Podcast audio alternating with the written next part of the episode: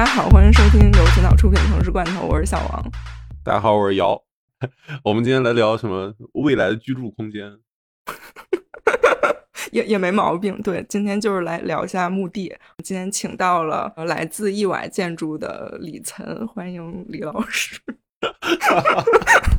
对不起啊，这个我不是老师，我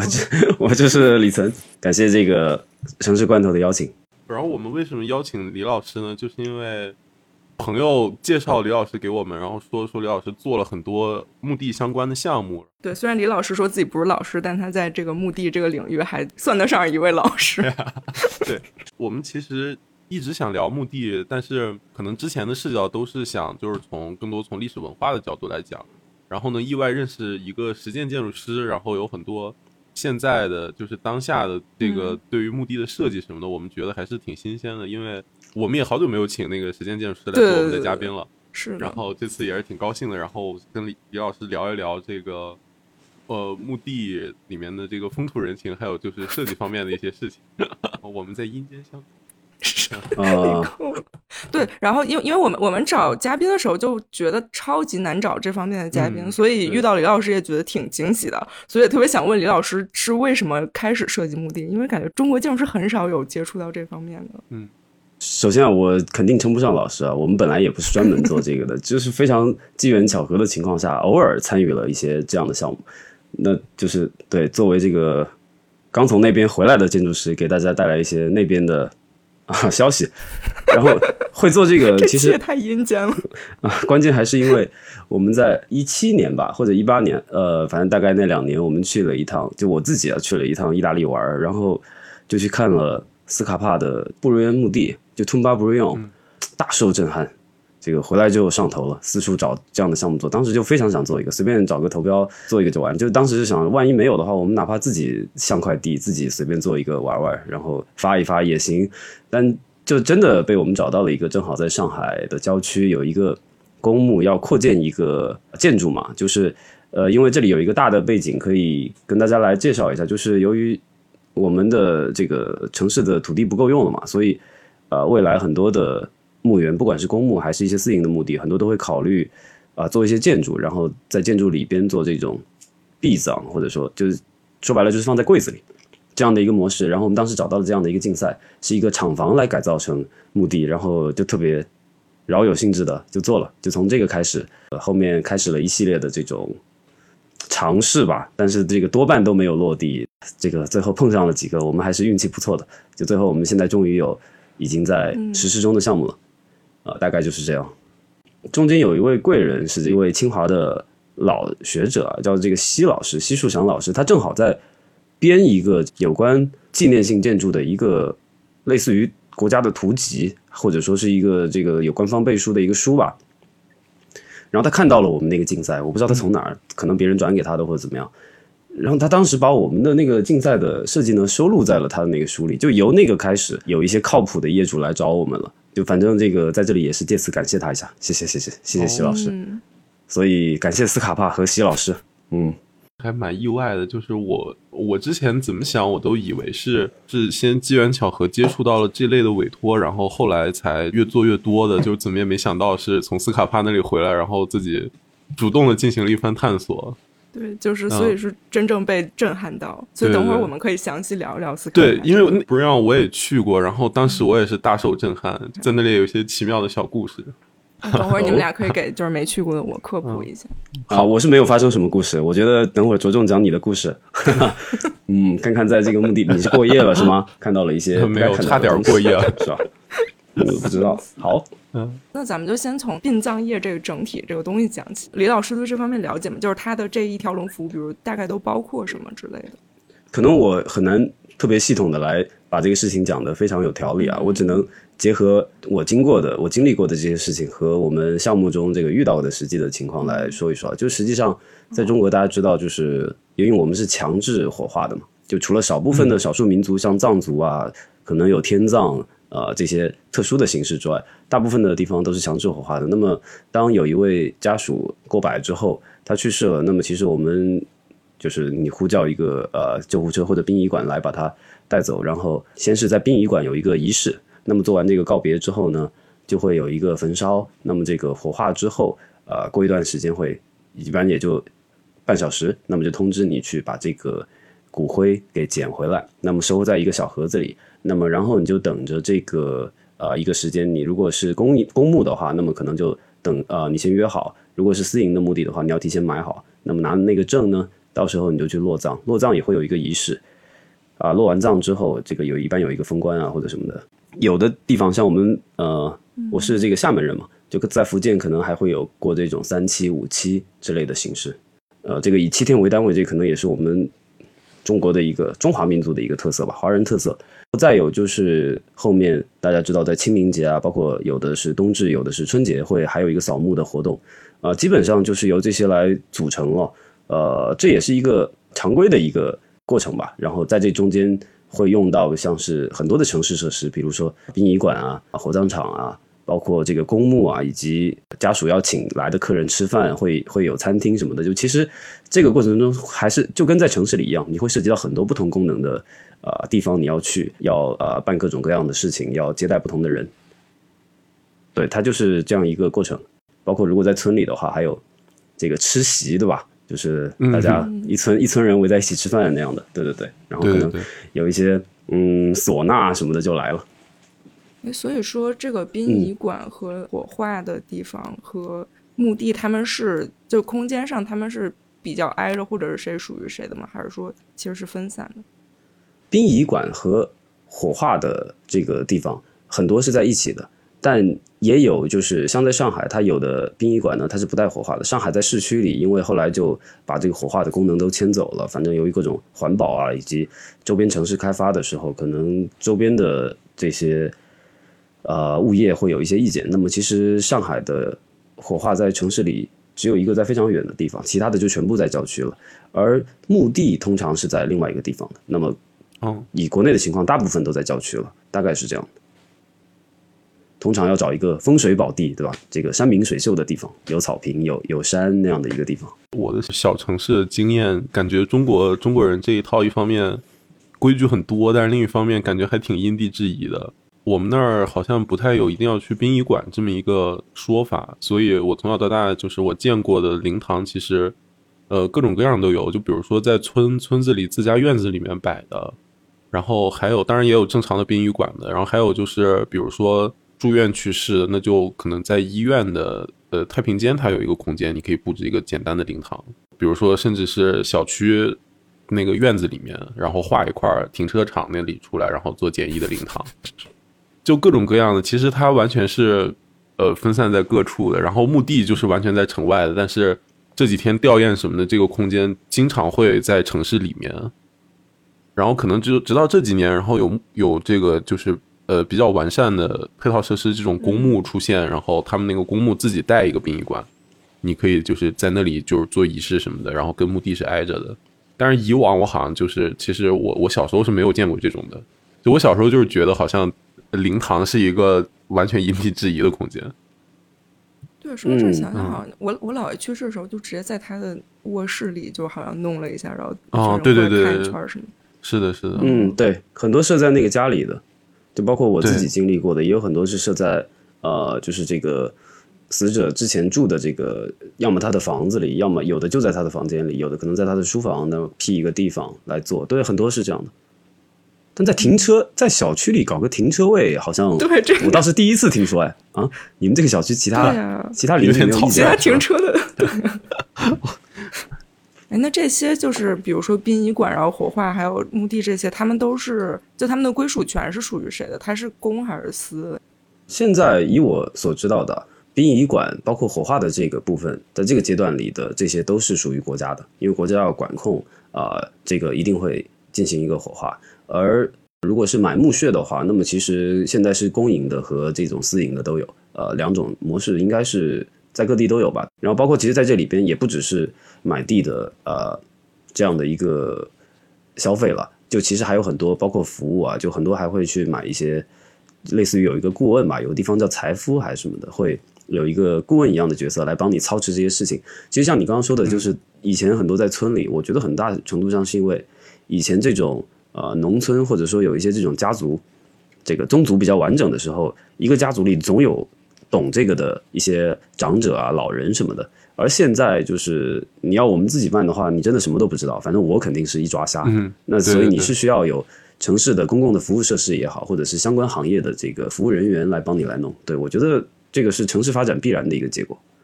对对对，就是就是民俗专家以为对对对，嗯没错。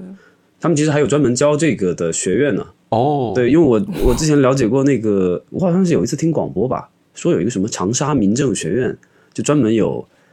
就是收学生来做这个。因为其实据说在这个行业里从业以后是，如果去到那些政府机关的话，是可以有很高的收入啊，呃，反正类似的吧。所以其实是一个很热门的专业。然后我记得那广播里我印象特别深，呃，还说了特别多有意思的，像是他们还有那种给死者，因为人去世之后会穿一个那种丧服嘛。哎，就就是一个给死者装饰的一个衣服，包括还有给死者化妆，他们还有这样的这个化妆比赛，还有这个服装设计大赛，就一堆活人穿着那些衣服走 T 台，呃这稍微有点吓人了。这个也挺魔幻的，我觉得这个还挺有意思的。嗯，就反正我觉得就是对，就是其实这个会有一个很很完善的服务也，不管虽然他是给一个死去的人，但其实你是可以把很多活人的事情想象在这上面的。我觉得这个是我们呃华人的一个很有意思的想法，包括你说烧纸钱给这个死者花，就很大程度上我们是认为他还活着，对吧？要把他当成一个活人，不管是给他化妆、给他穿衣服，还是以后给他烧纸钱。那么，所以其实我觉得这个是一个可能我们的观点是这样的，所以他会有特别多这些好玩的事情。就就之前我听那广播，那民政学院啊，反正我也是大开眼界。说实话，我虽然做了这种设计，但其实那些我也并不是特别了解，也是这种七七八八的地方给你这些信息。对，可以说是铁饭碗了，做这行。但这个也真的感觉跟城市发展也挺相关的。这个功能其实以前是你街坊邻居，可能你家里去世了，一群人热热闹闹过来，然后帮你操办，然后会有这个村里的民俗所谓的民俗专家过来。而现在就他被交给了一个系统，然后是这个系统筛选出的你完全不认识的一个民俗专家，然后过来指导你这样。嗯然后你还真叫民俗专家。对，反正就、嗯就对，就感觉根据城市发展，这个人情网组成的呃、嗯丧葬服务转嫁到了一个系统组成的丧家服务上面。呃，对的，对的，包括我觉得以后这种可能甚至都会平台化，就是嗯，因为可能到我们这代人之后，你更难去找到这种渠道了。是啊，因为他们现在很多还是那种，比如说你跑到墓园门口有一些那种农村小小店，然后那个店上写的什么一条龙电话什么的。而我觉得以后其实总归这些东西会越来越，比如说可能在很快你在淘宝，可能现在你在淘宝说不定就已经能搜到。那总归我觉得这些东西以后是会一个更正规的方式来被人来通过更正规的渠道和平台来被人看到。对对对，因为因为好多规矩其实从父母那辈儿开始，他们就已经不太了解了，因为他们是就是已经生活在城市里面，然后好多事情就都都变了，嗯，他们没有嗯。在那个环境里面成长过。然后我我前两天那个小王说的那个体制化的事情，我就是前两天看一个帖子特别好玩，就帖子说说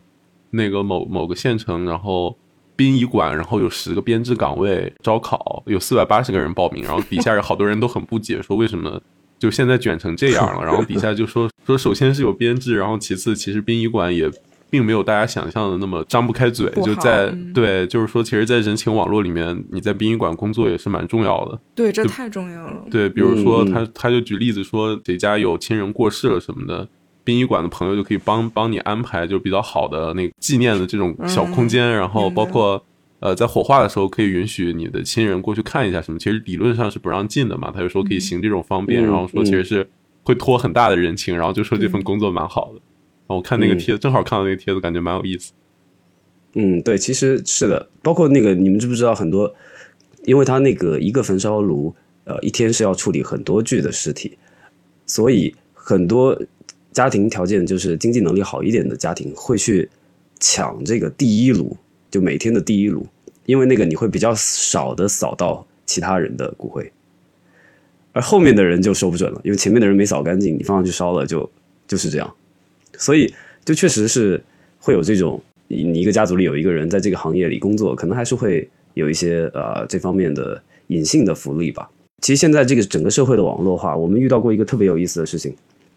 是我们去一个墓园里看的时候，他们那个有一个服务大厅嘛，然后那个服务大厅是的地下一层是有很多的那个小的悼念厅的，可以租的。嗯然后当时有一个上海的明星，他们的粉丝就租了一个那个悼念厅来悼念这个明星，所以我觉得其实有一个这个人在里边提供一个这个连接，我觉得其实是蛮重要的。嗯，告别前面的滨江一条龙，然后我们要不要往往墓地上面走？进入正题。嗯，好 好，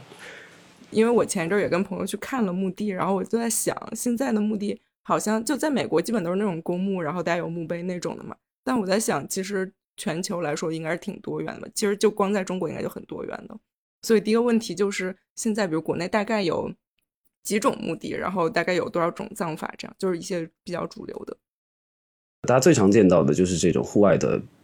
比如草坪葬，它不能叫土葬，因为严格来说，呃，尸体已经被烧成骨灰了嘛。那么其实还是火葬，但是这个骨灰，呃，大部分我们最常见的是还是埋到这个户外的一个，不管是山山上还是草坪里。那么其实这种户外的葬是第一种，也是应该是量最大的。然后再来就是有这个国家去推崇的这种节地的方向，像节约土地的话，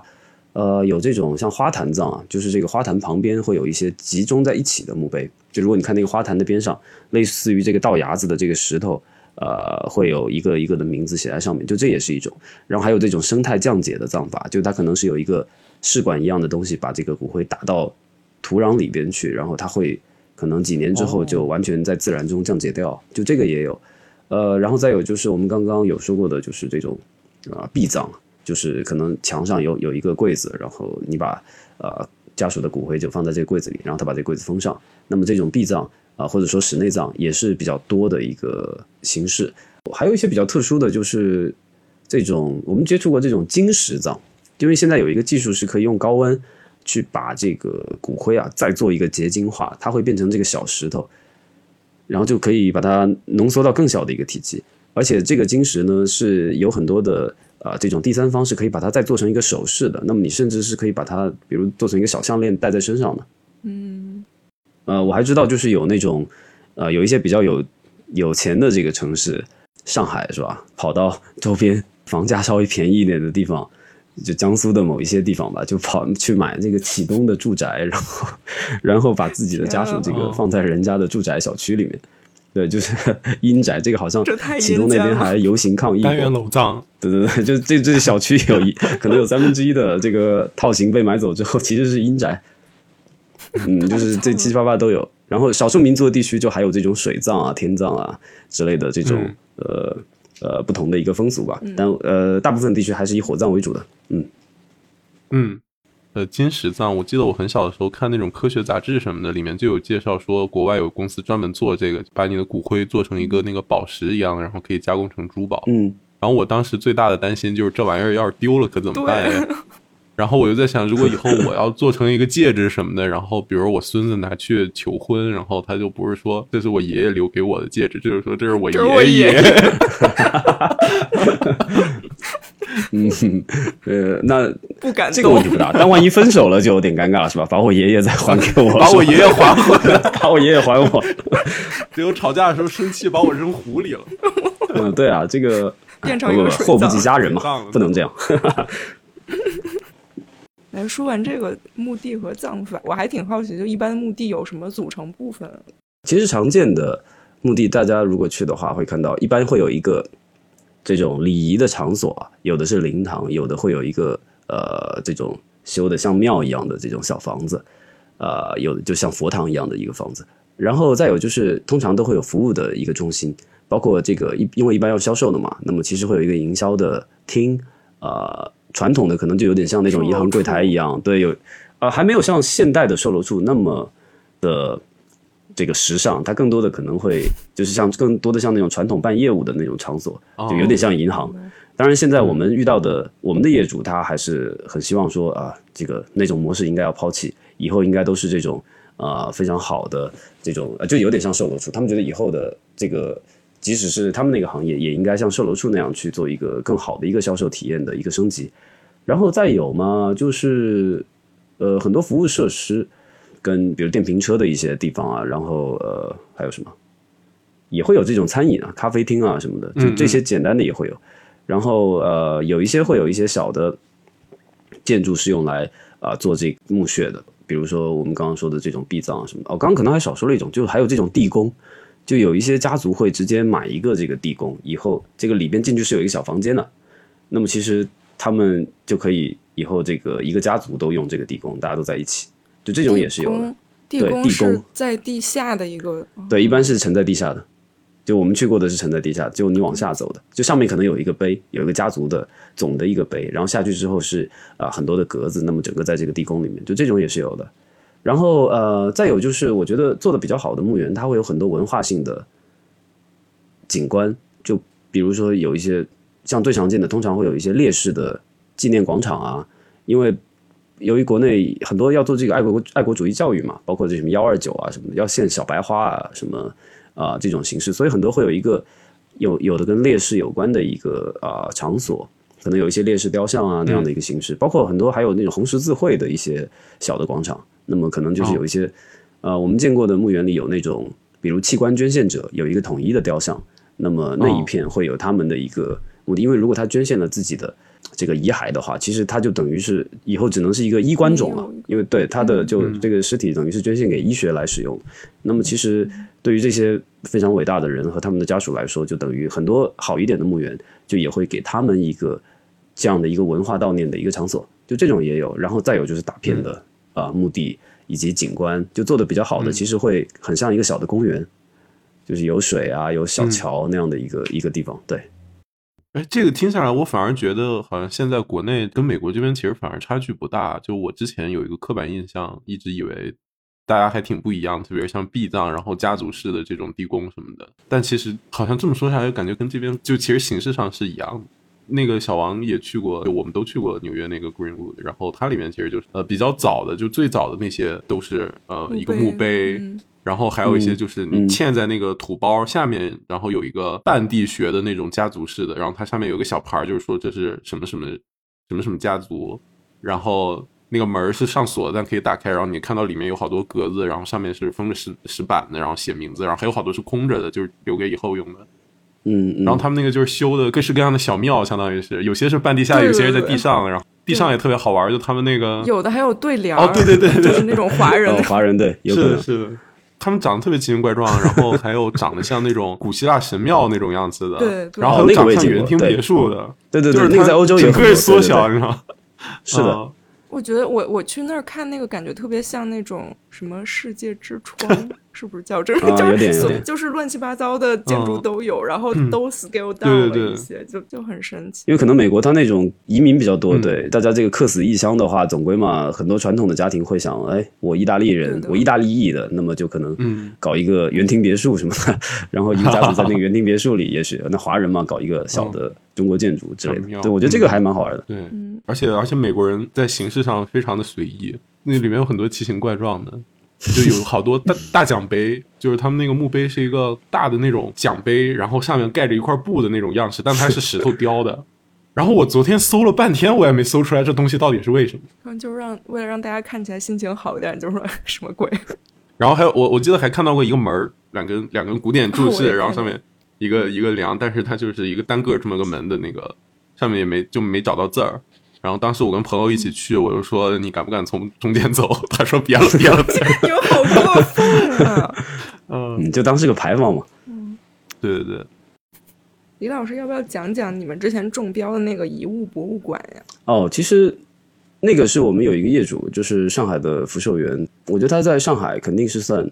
做的非常好的，应该是上海最好的一个墓园。呃，那么换句话说，可能就是中国最好的墓园。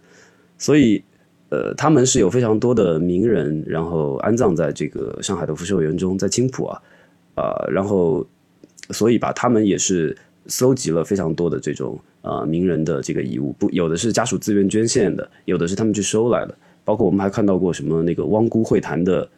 那个晚宴的菜单啊，什么包括有一些什么民国时代去参加奥运会的一些带回来的足球，还有什么球网啊之类的这种东西，现在是都堆在一个很小的建筑里边，然后他们希望以后正经的弄一个啊、更好的一个博物馆来放这些遗物。然后，所以我们现在正在做那个的设计啊，就是其实还是一个蛮好玩的项目，呃，一万一万多方吧。在这个项目之中呢，让我觉得最有意思的就是我们的这个业主，他是很明确的想到说，他觉得呃未来墓园，他们作为一个这种民营的这种啊、墓园的机构，他是有意识的希望说，一个墓园最后不是靠卖这个地皮，而是他想要创造一个文化上的一个概念。嗯你来到这里的时候，不是为了买这里的一块草地，而是你看中他们整个文化上的一个氛围。所以我觉得这个是以后一个很好的方向。但我觉得这这真的挺好的，就是相当于也有它除了对本身赋予文化之外，它应该也会吸引到其他的人过来，就真的当做一个博物馆这样去参观，对吧？对对对是开放给是的全部公众，对，是它是开放的对，。这真的不错，而且而且可以想，就好多可能其他的所谓的博物馆，他觉得可能不够质量的，就是没有到那个标准的一些物物件，但其实他们也是有自己的意义在。对对对，是的，就是可能普通人或者稍微稍微普通一点物件，但是也是很有时代意义，也是值得被其他人看到。嗯，但是在这儿还真的挺好的。尤其是我觉得哦，其实一个地方的这种名人啊，他的一些不管是书信啊，或者是其他的留下来的东西，其实对于这个地方的历史。啊、意义是非常大的。就以前这种限制，很多都是通过这些人的留下这些东西来整理出来的。就所以，包括这种大的家族，其实他留下来的很多东西，对于保留这个地区的一个地区的地方史是非常有用的。我觉得，嗯，对对对，而且他们这个项目，我觉得好玩的一点就是，嗯，他们以后的总部也要迁到这个楼上，所以其实我觉得我们的很多业主哦并没有我们想的那么忌讳，其实他们非常开明的。嗯嗯，对，就是嗯楼下两层是展览这些遗物，而自己的总部就在啊三层办公呀。对他们董事长啊什么的，以后都要来这办公，所以我觉得其实他们比我们想的，至少我们这一个业主要开明先进的多。我觉得就就是可能我们一开始在做的时候，包括我自己一开始在做的时候，会想啊，这个行业会不会很多禁忌啊？你开会的时候是不是都要很小心啊？像我们平时平时平时其实其他的会，你在会上随便开开玩笑什么的也无所谓了。你说你说哎，这个任务太赶了，熬死也画不出来啊。那可能嗯如果在做这个时候，我们当时就想，哇，这个话可能不能随便说吧，万一人家这个当场就要 强甲方说没事儿是？吧？都是准备好。对，那哎那边请是吧？那那个，所以其实我觉得反而是真的做进去之后，就觉得肯定有一些，它还是会有一些啊规矩，有一些他们行业内约定俗成的一些啊惯例吧。但总的来说，我觉得其实那样，就是其实他们是非常开明的人，大部分，嗯。可能跟上海这个城市这种包容性还是比较强有关嘛。就其实刚刚提到的这种，你创造文化价值，其实我觉得这个有一点像今天好的这种开发商的一个策略了嘛。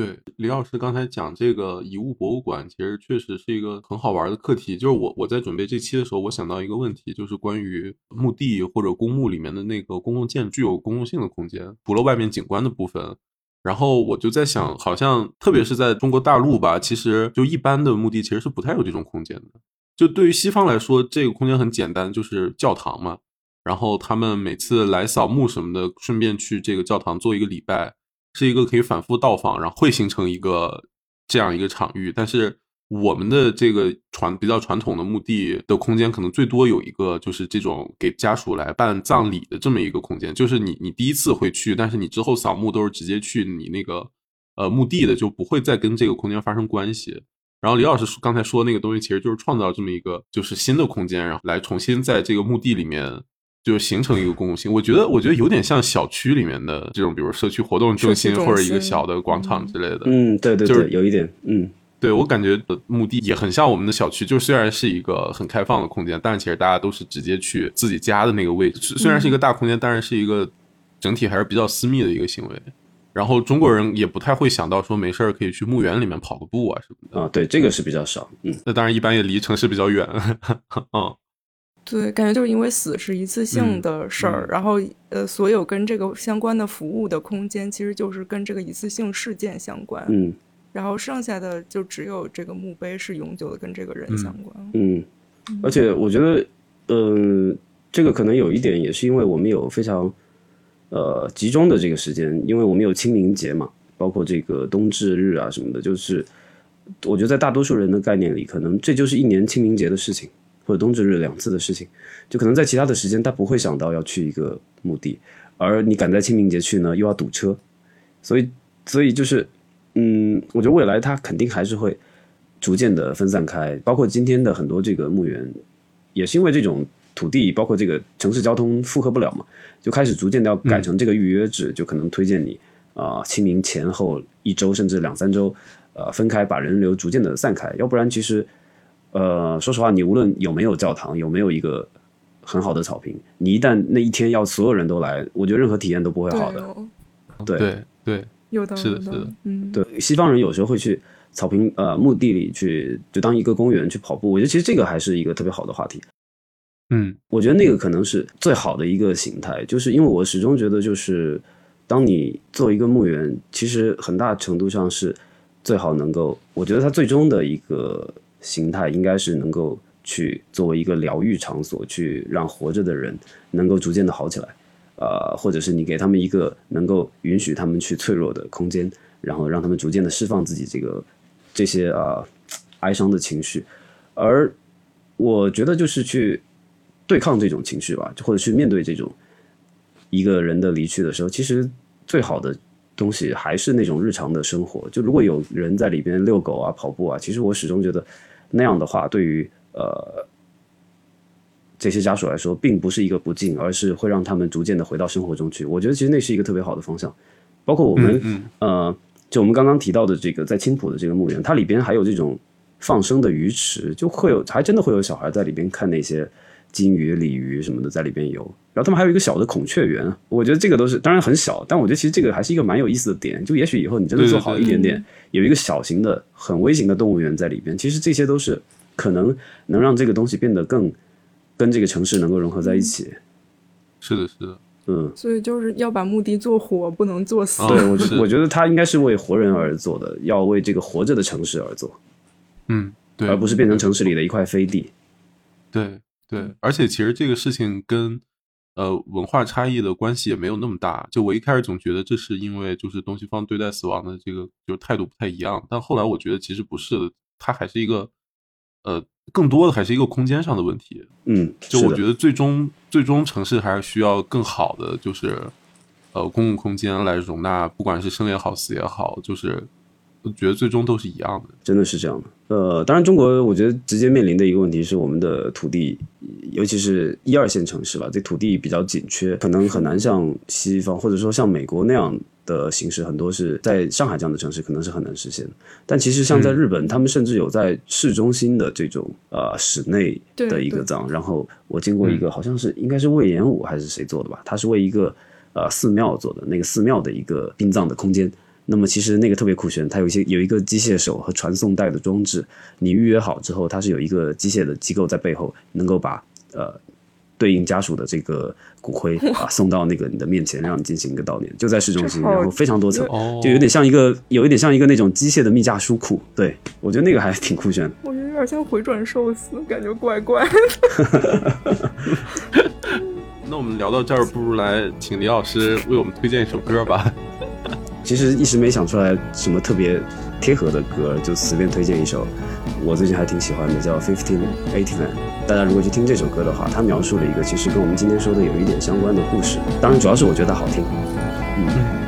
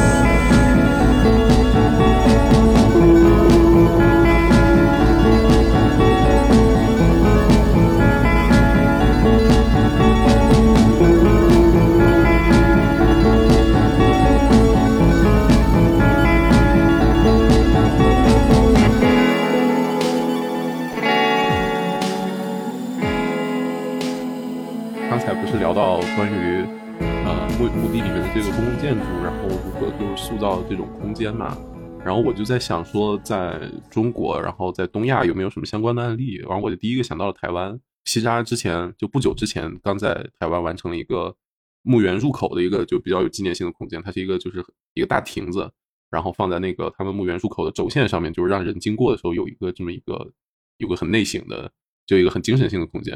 然后我还记得好好好几年之前看到过那个霍尔做了一个很大的就是墓地的综合体的，就是室内葬的那么一个空间在海边。然后我又去搜，然后我昨天才发现他们两个其实是一个墓园的委托项目，就离得不远。然后那个墓园叫呃金宝山，对对对对。然后我就去他们的官网看，发现他们做的就非常的高档，就是他们好像还有安藤，他们好像要找蓝。对对对对，是的，是的。然后他们墓园就本身是一个很大的区域，然后甚至他们还有一个大的酒店综合体，然后来就是你你可以过来住两天，然后在里面逛一逛，然后它还有各种什么。呃，就是雕塑，然后大地艺术，然后各种各样，就是散落在园区各处，然后还有绿地啊什么的，然后包括请这些建筑师来做的空间，呃，还还挺有意思。然后我还仔细看了一下他们这个套餐，就是也不是套餐，就是几种户型。然后它就是，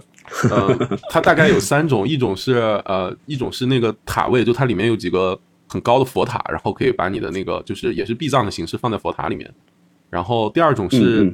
呃，有一个它叫庄严灵位，就是。然后它是精致塔位、庄严灵位和尊贵墓园，就是灵位，就是说除了壁葬之外，它会有一个有有很多那种小的厅堂，然后把你亲人的那个灵位供在上面，然后会有人定期的来续香火啊，然后来呃打扫维护这样子的。然后墓园就是跟我们在呃 Greenwood 或者国内的那种公墓就很类似了，就是你草草坪葬，对对对，嗯。然后它也有就是比如说划一块地给你们家族。啊，还有什么？还他还提供刻制化的墓碑设计服务。然后我还好奇去看了看，我发现设计的意外还不错，就有几个还有点野口勇的味道，你知道吧？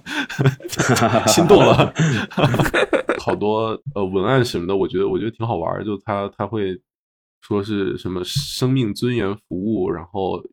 永恒住住所、永恒居所什么的这样。他们那个金宝山是做的是还挺不错的，尤其是他们这几年这些明星建筑师啊，包括有一些像你说的这种好的这种。雕塑家或者产品设计师，对，来加入之后，其实我觉得他们整体来说在设计这一块有很多可以借鉴的地方。伊东丰雄他们也做过几个特别好的呃殡仪馆，对吧？那个像仙鹤一样的建筑，那些做的是是我觉得是比较好的。就相对来说，我觉得可能中国现在的设计的力量，呃，可能还没有太触及到这个部分。可能其他的这些国家或者地区，他们是。呃，走的比较早，所以我觉得他们确实有很多地方做的比较好，包括，嗯，就我突然想到一个特别小的点，就是也是我自己比较感动，因为我养了一只猫嘛，然后我之前在看的时候，我就发现，呃，在日本他们有非常完善的这个宠物的一个火化和丧葬的一个服务，就是它可以有一个像像金杯车或者那种依维柯那种大小的车来到你的小区里，然后直接把你的宠物给它，它就会有一个。呃，设备直接在那个车后箱上是带净化的，就不会不会说像露天焚烧那样，周边邻居都来投诉，它是可以直接很完善的处理掉，然后啊一段时间之后就给你，那么你就可以把这个小猫小狗呃再拿到一个一个呃墓穴里，或者是你自己选一个地方去安葬。就其实我觉得他们整个这个产业中的各方面的关怀都已经考虑的比较细了，而这个我想现在这个中国很快也会赶上来的，嗯。是，嗯，好像现在已经有了。我之前看到一个给给给他的小猫小狗布置那种小灵堂，然后上面那个灵堂上面会贴好多之前的就是就宠物的照片在上面。然后他又说他的他的猫去世了很难过，但是去了之后发现灵堂上面钉了一只非常就是有一张很搞笑的小仓鼠的照片，然后他又觉得被治愈，他就说很难过，就从那个情绪里面走出来，就看到那个笑出声，我觉得还挺那个的。嗯，不管怎么说，这个宠大部分宠物的寿命。应该是比人要短吧？啊，就养那种乌龟的除外，大部分是 是传家宝是，对对，养到送你走是吧？对，确实很多时候，呃，这些宠物的主人是会要替宠物处理他们这个最终的这个阶段的。嗯，对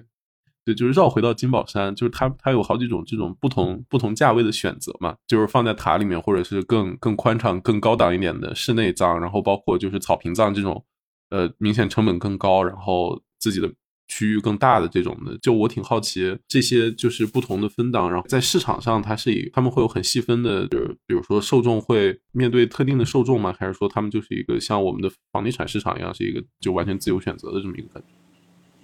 嗯，我觉得大部分时候它是有一个，它是以这种就是最简单的这个价格为导向来。呃进行一个划分的。当然，你选择有一块地，呃，在草坪上或者在山坡上有一块地，这种肯定是目前嗯，肯肯定相对来说是比较贵的。在常规的这些里边，当然你地宫那种除外，那种怎么计价我都完全不清楚了。那可能你要单独去谈了。我要在这里盖一个小的地宫，那么这可能是单独谈的。而常规的这种，就可能一个草坪，应该相对来说现在是比较贵的吧。然后再其次就是这种呃壁葬，壁葬其实它也有很多种，有的壁葬是在户外的，而有的壁葬是在室内的。那么可能户外的就能晒到太阳的，也会比室内的要好一些。然后再来就是室内的这种，室内的这种。我们正在做的一个在江西的一个项目，它其实是那种回迁的啊，不是回迁，不能叫回迁，叫什么？呃，回迁。就它就是由于安置，对安置安置型的，就它由于这个城市的开发嘛，比如说，因为很多以前农村可能就埋在后山上或者后面的田里，那么那个地方由于要开发，那么其实需要把这些墓都迁走啊，那么可能政府会搞一个地方来集中的安置，那么其实这些。安置的这些墓穴，它相对来说是比较便宜的，就是算是公益性的。我们那个项目的流程就是政府以一个标准的价格向这些墓园的开发者来回购这些墓，然后他再以非常低的价格来未来来来给到这个当地的这些居民，给到他们的家属。呃，所以它这个是非常呃一个低的价格就可以可以买到的。所以对于我来说，我是一个唯物主义者，那么可能嗯，我觉得这个还不错，便宜，对吧？划算啊，死在这比较划算，在那儿死比较贵。我觉得对于一个建筑师来说，他可能让我觉得你在做这件事情是更有意义的，因为很多这些弱势的群体，他们可能买不起那种十几万甚至几十万一个的这种朝着南在山坡上朝着南向能晒到太阳的墓地，但是你仍然通过你的双手吧，你画的图纸。让他们仍然能够得到一个有尊严的空间，我觉得这个其实还是很值得做的一件事情。当然，我不能说我做的很好，只是我们在朝这个方向努力吧。嗯嗯。但这这就是国内有这种安置的这种公益性目的，其实还挺好。因为刚才有讲过，好像美国大部分都是因为地很广，然后有那种大墓园。但其实对纽约这种非常城市，就是非常密集的这种城市来讲，就是有墓地的这种压力是非常大的。在整个曼哈顿岛上。的墓地可能就只有个位数这样，而且而且每个都非常的小。嗯，然后其实之前是在曼哈顿上面是有墓地的，但是一些富裕的墓地，他们的家属可以想办法帮他们保留下来。哦，但是一些最早的那种非常贫穷的人的墓地，那就就是在开发的时候就就直接被弄走了，就是真实的墓地 gentrify 就对就对，就是直接走掉了。就这种迁墓就。房地产开发，然后要要迁墓地闹的纠纷，感觉国内前些年也好多，就是村民抗议啊，然后也有的甚至还有群体事件。所以，嗯，很多人也在讨论这个，因为其实墓也有产权的嘛，那么它也是有时限的。嗯，现在好多人也在说，其实跟那个住宅的问题一样，就这个时限到了之后怎么办呢？啊，因为处理的不好，可能会有一些人道主义的问题啊，包括就可能会发展成这种社会事件。对，其实我觉得这个。哎，只能到时候考验政府的智慧了。不管美国也一样，中国也一样，手要一个好的技巧来处理这些事情。嗯，对啊。关于关于这个墓地产权，我这里可以插播一个呃完全不相关的东西。请讲。就是我小学的时候，在在住在那个家属院里面，然后家属院是前面有一个单元楼，然后后面是就是一些那种呃平房小院，就更早之前盖的。然后就是那个有有两个小巷子，然后里面有两排小院儿，其中一排小院的那个业主们就是呃集体合计着，就把这片改造了，就全把平房拆掉，然后盖成了二层小洋楼。然后他们就是拆掉之后挖地基那几天，我就天天听下面放炮。然后我不知道不知道为什么挖地基天天闹这么热闹。然后过了两天说听听爸妈说说是因为就是我们家后院那儿挖出来一排，就他们那个地基下面是一排汉朝古墓。然后，然后挖出来一个就放炮，然后挖出来一个就放炮，就挖出来好多个，就天天在那里放炮。但是这个地呢，又是属于家属院的，所以最后，然后那个那个墓墓穴其实也已经被被盗过了，就里面其实剩下一些，呃，就比如说砖石什么的，是有文物价值，其实里面都空了。然后最后政府就是把整个他们的那个大结构全部挖出来，然后整体搬运走了。然后他们把，就让我们在那个上面重新再把那个地基弄好，然后再盖的小楼。嗯，就是我小时候一个蛮蛮奇妙的体验。厉害厉害。然后当当时就是就是这个院子里面的小朋友们还流传各种各样关于这种墓地的，就是奇妙传说，说里面会有蛇什么的，说那个蛇就不是一般的蛇，就之类的一些都市传说内容。汉朝古墓是这个汉高祖没砍死的白蛇是吧？我突然想起来这种古墓，因为其实现代比较少这种厚葬的呃文化了吧，至少我好像不太有听说。以前因为有很多陪葬品嘛，这金银珠宝啊什么的，这个生前用的这些呃家具啊什么。今天我们看到的有一些那种小，包括壁葬，即使是壁葬，我们做的有一些，我们去考察的时候看过一些那种壁葬，它其实后边是放这个骨灰的，然后它前面有一块木板。木板挡住之后，前面还有一个小格子，有一个小的玻璃窗格。那么其实我们看很多家属是买一些那种小的微缩的模型啊，什么太师椅啊，然后小亭子啊什么的，给它放在那个门口，还会给它摆一些小的什么什么汽车、宝马之类的放在那个地方。就其实我觉得，啊，这还是一个虽然这个时代变了，但是真的很多东西还是延续了。我觉得我们真的还是很有意思的民族。呃，包括像上海，因为很多地方是禁止呃燃烧这种。明火嘛，就不让烧纸钱。那么其实他们好多有这种呃，包括这个什么电子蜡烛啊什么的这些七七八八的东西。就是虽然这个城市在发展，但是呃，很多老的习俗仍然是要保留。我觉得这种惯性可能是其他的行业很少遇到的。嗯，感觉都剪不进去，但但我觉得挺好玩的。我还去过那个洛阳有一个就是古墓博物馆，他们就各地挖出来，挖出来就没有又没有办法就地保存，因为有些墓其实说大不大，说小不小，就你推了可惜，然后你但是你又。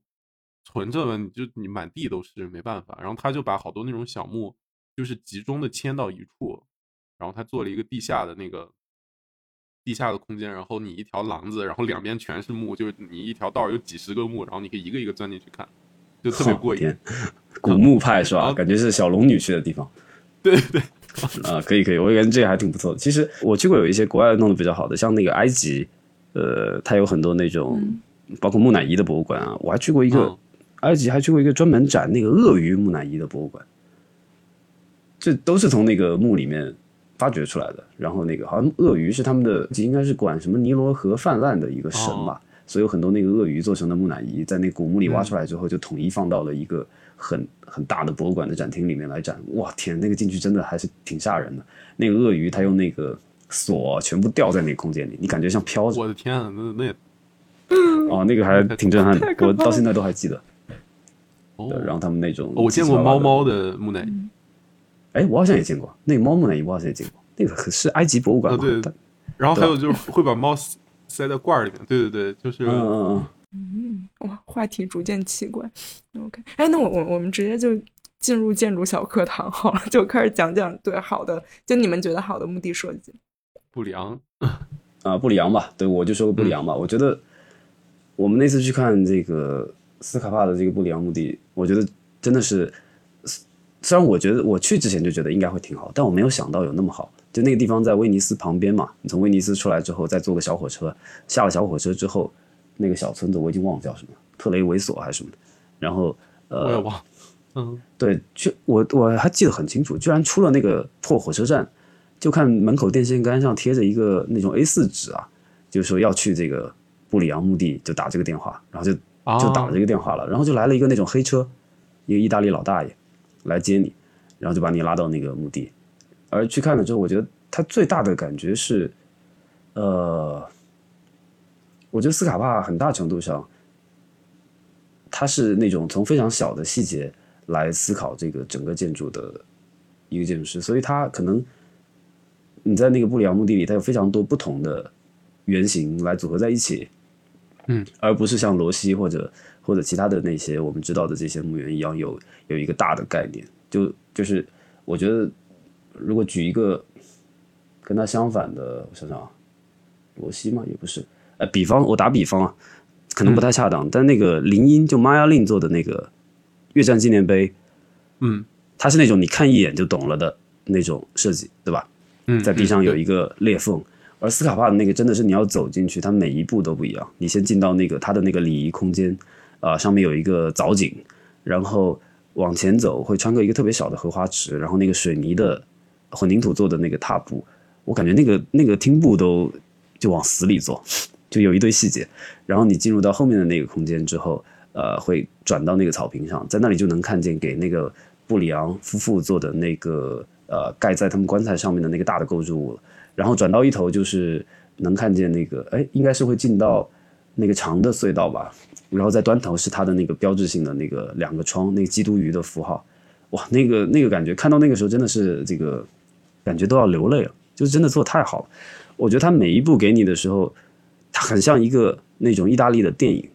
就是他一直在转换，他可能看起来有点散，但是那个情绪不停的在转换。在你到那儿的时候，你走到那个圆窗面前，看到的是一个完全开放的呃开场的草坪，就上面什么都没有，然后就草坪的近端就是一一条非常水平的墙。墙的外面呢是一片稻田，就你那个时候真的感觉哇，好像人在这儿就就是它最好的一个归宿了。然后它的侧面有一个小的荷花池，上面有水中间有一个祭坛，对吧？那个荷花池我去的时候是不开放的，你只能在荷花池的这一边看着，隔着水去看那个祭坛。就我觉得那个时候也让我觉得哇，这个非常，就它那个距离感让你觉得啊，这个好像这个此岸和彼岸的关系真的是非常非常的，因为它是一个日本。文化的一个非常迷日本文化的一个人吧，斯卡帕。对，所以我觉得他可能很大程度上吸收了很多东方的那些哲学。呃，你去看的那个时候，然后当然最终我们转到后面的时候，看见了他自己那个小墓碑。当时我和我的另外一个朋友，我的另外一个同学一起去的，我们还替他把那个墓擦了一下。他那墓那天去已经非常脏了，其实我们 用仅有的一瓶矿泉水给他把那个墓洗干净了。就我感觉他真的是，可能因为他的建筑有很多的。这种细腻的东西，包括他使用的那个混凝土的材料啊，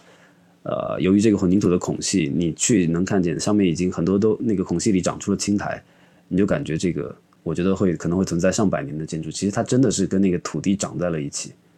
带着这些人，带着这个布里昂夫妇啊，他们这个家族，以及它旁边还有一个那个村的公墓，就我觉得它是再加上它有很多不同的场景、不同尺度的空间来组合，我觉得它一个是嗯。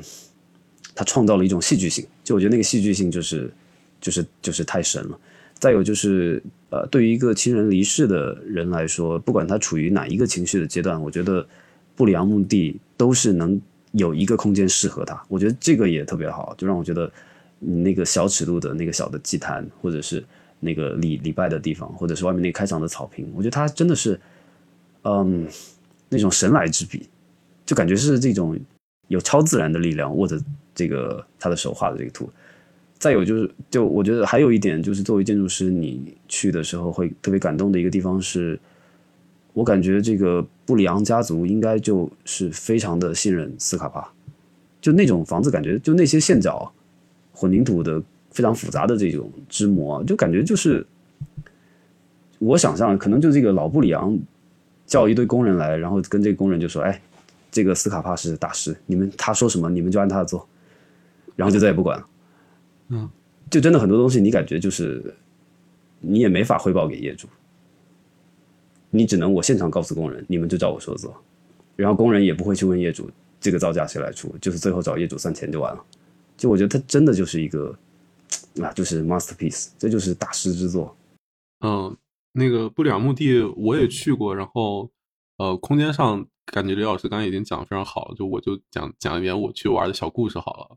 因为当时我还就是还在读本科嘛，其实就是也是刚入门的状态。然后我我甚至是去了威尼斯，我才知道斯卡帕是谁的。就当时为了去看双年展，然后跟呃两个比我大一点的朋友一起去，然后说顺便看斯卡帕。结果看了斯卡帕之后，就感觉就是就斯卡帕成了我的建筑学授业恩师，你知道吧？就是那一套，就是就是影响极深。没有斯卡帕就没有今天这期节目。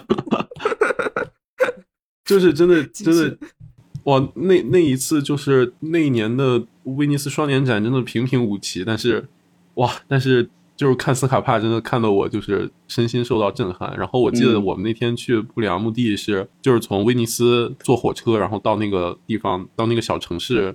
下车，下车之后还要走很远的路，然后坐公交车过去。就我们没有找到那个黑，就不知道有黑车司机。然后我们是坐公交过去，但是坐公交过去之后下来之后在下大雨。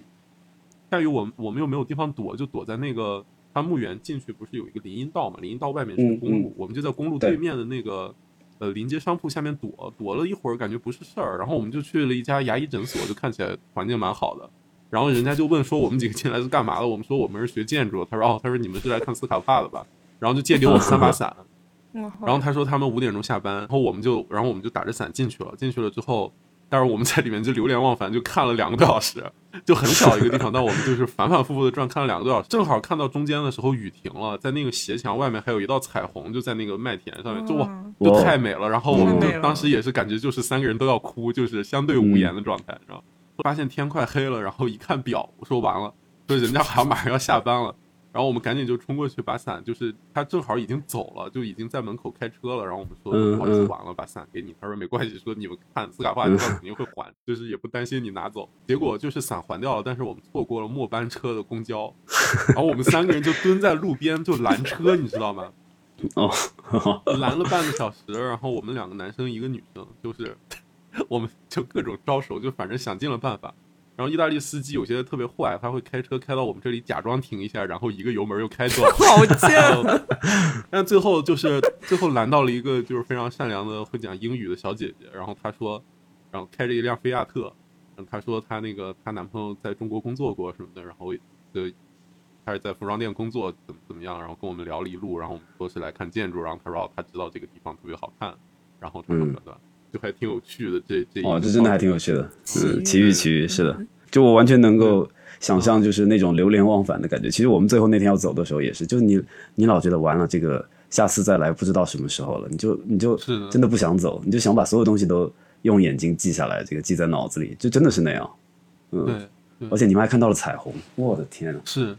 太美了。然后当时我们就是把每一个。他那些边边角角的小细节都过了一遍，然后每看一个地方都是就是赞叹，就是说这怎么做出来的？他甚至就是在那个就是他 L 型那个近端有一个进进那个礼拜堂的小路嘛，然后那个小路的门是底下有一个黄铜的轮子，然后那个轮子上面有一个黄铜的包边儿，那个包边儿跟轮子的就跟地面的下边缘就只有五毫米不到的距离，然后我就说这在水泥地上做出来实在太夸张了。嗯，就现在纽约最新的楼，你你也做不出来，就是那个轮子敢做成这样，就是它就跟贴着地，就逃跑贴地的那种感觉。然后包括它入口地方有好多那个，就是它有一个呃锁拉的那个转门嘛，就是可以把它拉起来的。然后我们仔细研究了半天，发现它居然真的是可以用的。然后就是就是很厉害，就一种。就那种很强的手工艺里面，然后又有那种就是机器一样那种精密的感觉。呃，对的，其实我真的你说到这个，我突然想到，我觉得可能在去之前，我在没有去看斯卡帕的那些房子之前，就我其实没有到现场，我我是不太喜欢斯卡帕这种风格的，因为它有大量的细节嘛，就我感觉这种画图要画死人了，就我老觉得，哎，这这是不是个干装修的呀？就老那种感觉。然后，但你真去了之后就惊了，这个真的是惊。就而且我觉得像你刚刚说的，像很多他留下的那些黄铜啊，或者是混凝土的那些细节，我觉得他真的是，他是这些工人和这个建筑师在这个地方劳动过的证据。就他强烈的让你感觉这是人做的，对，而不是一个材料商。就他不是那种材料商或者工业化的感觉，就所有东西都让你感觉这是很多人，不管是。是设计师还是建筑师还是工人或者是泥瓦匠，就真的是他们用他们的感情做出来的。嗯，后来我就觉得，哎，我以前怎么能觉得人家是干装修的呢？真是太不敬了啊！真的太厉害了。斯卡帕自己也承认，就是布里昂墓地是他自己做的最好的项目。然后现在大家也就是公认，这是他也确实是他最后一个项目嘛，就是也是他就是集大成的一个。然后其实其实说起他日本情节，其实也也蛮巧合，就他最终。呃，七八年的时候，就是在日本仙台意外去世的。他当时甚至七八年的时候，他还在着手就是修改这个不良墓地的设计，就是还想继续再改改。然后第二年完工，但是因为他意外离世，所以就是后来也没有没有继续修，呃，就没有没有继续改这个设计，就按照原稿建出来了。然后就也很感动，他他愿意把自己葬在一个他为业主就为客户设计的墓地里面。就只要了一个小角落，然后墓他的客户也愿意就让他葬在自己的家族墓地里面，其实是一个，就我觉得还还挺令人感动的关系。对，我觉得那个结尾真的是，我觉得对于建筑师来说是一个非常浪漫的结局了。就是是的，是的，他最后是安息在自己设计的一个，而且是自己最满意的作品里面，真的是非常是罗曼蒂克。嗯，对，而且他是那个跟那个布良夫妇的大的那个就是像桥一样的那个墓穴。是在嗯对角线上，它在 L 型的那个平面的交角的那个角落里面，嗯。就它其实在你是在在你你在里面走的时候，它其实是在你的视线之外的，嗯因为你嗯的视线是在 L 型的这个内侧嘛，对对对，，是它是是 L 型的外侧，然后然后它是在 L 型内侧那个小墙角里面。我我第一遍逛的时候，我甚至不知道它葬在那里，就是后来发现就也觉得很感动，就是就是建筑师能有这样的归宿，就很了不起。嗯，真哦真的了不起，是的，真的是了不起。嗯，呃，不过说点有意思的，就是它呃日本情节的东西，它那个呃礼拜堂，它虽然还是一个就是有有十字架，然后有一些呃各种各样的线角什么的，但其实呃它的铺地，包括入口的那个圆形的那个门，好多都是就你你有就很强烈的东方元素，包括它的那个、嗯嗯。呃石灰墙，它是用那个就是钢板条和那个它很特殊的工艺做出来一种石灰隔起来的，然后会让你嗯。感觉就像在呃日本的那个就是传统的那种房间，就它那个地板地板也好，墙板也好，都是一格一格的。对对对就是，那种金格寺的感觉。嗯是的，是的，是的，就就挺有趣。然后包括它那个呃，它的它的围墙一圈儿是一圈斜墙嘛，然后斜墙的那个交角处，它做了一个镂空的设计，嗯，对对对，嗯是的，就那个那个图案是一个像像中国的双喜的那个字，就嗯贴的那个喜字一样。这个好像说法不太一致，但是嗯按照那个弗拉姆普顿的说法是说他他是在早年间看到了一个就是从中国来的红双喜的那个烟盒，然后记下了这个图案，然后最后把它做在了这个墓园里面。嗯，我看到一些过过度解读，还说是这个这个喜字表达了就是 表达了一种什么往生的快乐之类的。我觉得这个就有点扯了。我觉得他可能就是觉得这是一个好看的图样吧，然后他稍微做了一些变形，有可能正好他可能觉得需要一个对对对，嗯，嗯，对，就是要要要透个气儿在这里，嗯，哦，对他可能觉得这个图案还不错，然后随便找个略懂中文的人，随便问他一下，他说这什么意思？那人可能随便跟他说了一下这个 double happiness 是吧？他就说哎这个好，就来这个吧，双倍快乐。嗯，双倍快乐。但他我觉得他那个比较巧妙，就你说那个地方，就是他是刚好在那个转角的地方，所以其实我你不说的话，我其实没有读出来是一个双喜，因为他把那个折了一下。对对对，对我反正你没说，我都不知道这还有这么个典故。就但确实你一眼能看出来，肯定是来自东方的东西。是的，是的。嗯嗯，真的是很棒。它它就算不是双喜字，它其实跟我们那种就是传统的那种木格的窗也很像。对那种窗它就，处理一下，嗯，对，它两个就是向内倾斜的那个墙交接的问题，就是拿这个镂镂空的在这里处理一下，就防止它做的特别的压抑。然后，但是同时嗯那个格子有个厚度，就你在外面又不会太窥探到里面，就是具体是什么样子。嗯是的，我我们当时在里面还碰到了，就是另一对儿，呃，也不是另一对儿，就是另外两个人，是一个当地人带着他一个就是来拜访他的朋友来这边玩儿，然后他就说这边有一个墓地来看，然后那个当地朋友就就一直在跟他的就在在跟他的那个客人在讲说斯卡帕是一个什么什么样的人，然后我们遇到了之后就相视一笑，然后 他问我们是不是建筑师，我们说对，嗯 然后就大家继续各逛各的，然后虽然里面就总共就我们五个人，但大家都轻声细语，都去朝圣的，对，是的，朝圣者会心一笑。是的，嗯，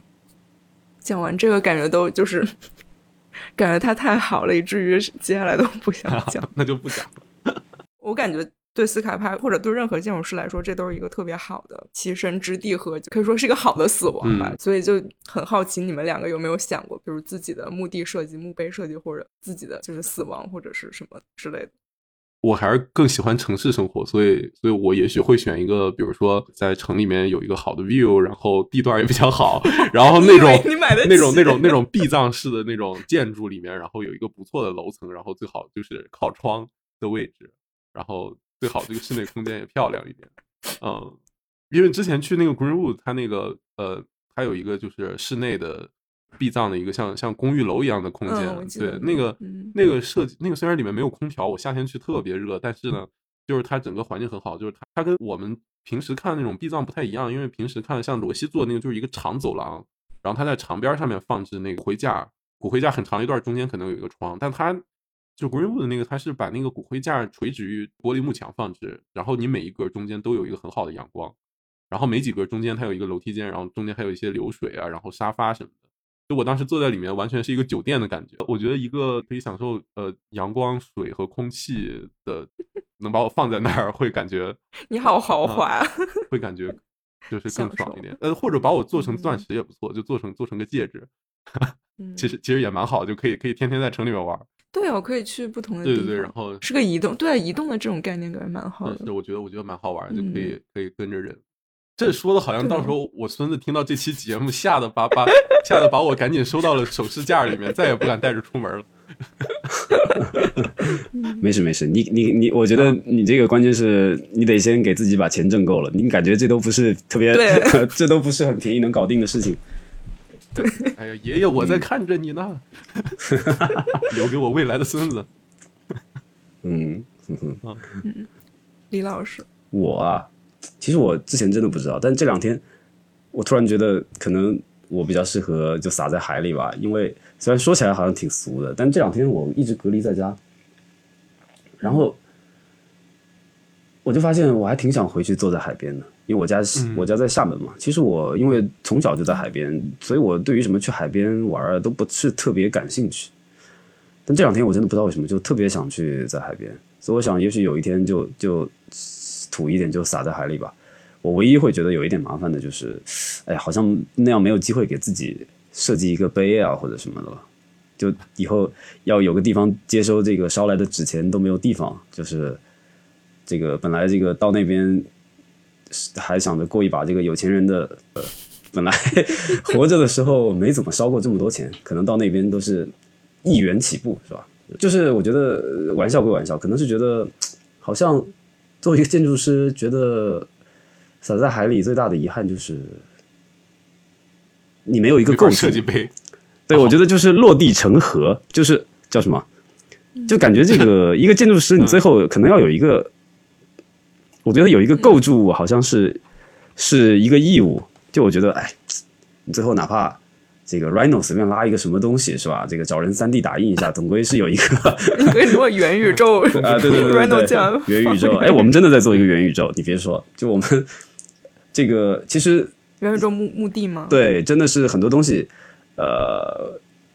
会呃，我们也有碰到这种业主，他想要把这些东西数据化嘛，然后呃，当然也是大家的判断都是以后土地肯定是不够用的，那么而且现在有很多视频啊、照片啊、影像啊这些资料，那么其实有这种线上的一个一个虚拟的陵墓，就可能就用这种元宇宙的形式，大家甚至以后这个科技到那一步的话，可能呃全息投影什么的普及了，你甚至是不是可以跟这个人说话，像那个什么呃黑镜一样那样，然后那个就就是哦我觉得这种元宇宙是是真的有这样的事情在做的，我们是真的有接触过，业主在想，而且他们还找了这方面的供应商，他们还开发了一个 app。就你可以去预约啊什么的，然后包括那个你在手机上还可以看你当时上传的资料。就我觉得就是嗯，当然元宇宙归元宇宙，我就在想说，最后好像是，尤其是你刚刚说了这个，你们在斯卡帕那儿还看到了彩虹，当当时就想，哎，好像找一个经常能有彩虹的地方是个不错的选择哎，赶紧去物色一下，挑挑一个挑一个荒野、啊。荒郊野岭没人的地方，啊，我知道这算吗？嗯，小王，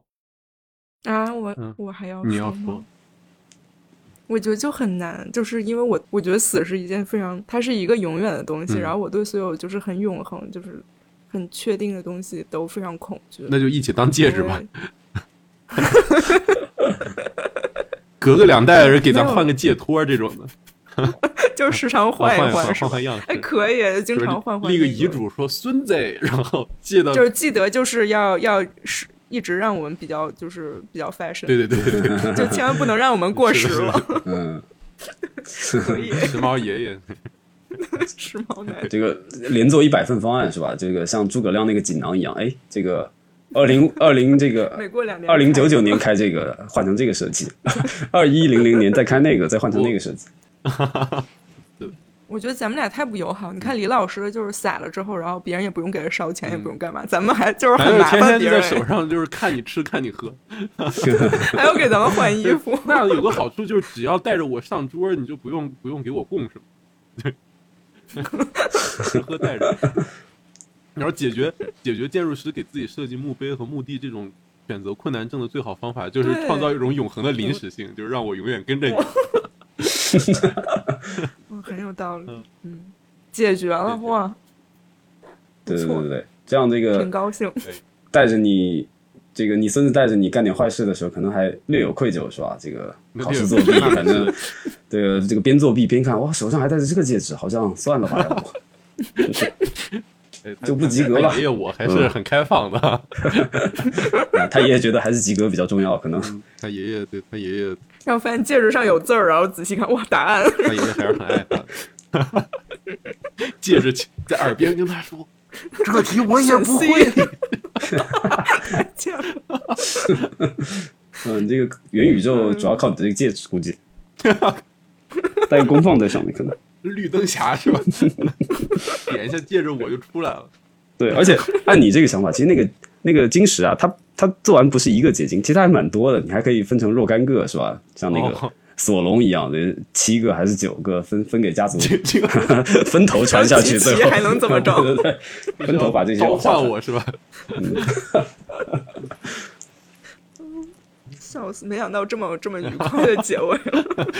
对对对，如果如果有观众觉得被冒犯，这个听众觉得被冒犯啊，就就骂主持人就行了。啊对 行，我们单着。那 OK，哇，开心的结束，祝大家晚年愉快。长命百岁。长命百岁，嗯，嗯嗯嗯好的呀。感谢大家收听，感谢感谢感谢李老师来做客。感谢城市罐头的邀请。好，那我们祝感觉说祝李老师生意越来越好，哎，没事没事，就就这个还是要祝对。对对对，这个以后我发了这个，到时候这件事情可以请你们是吧？呃，把你们的包了，嗯，包了，对对对，帮你们挑我好两能包个好地一百年换装服务。嗯，那你还是搞个信托吧，我觉得按你那个成本，我我和瑶的资本就是负担越来越重，真的。还是阳了吧？要不好，大家再见。再见再见。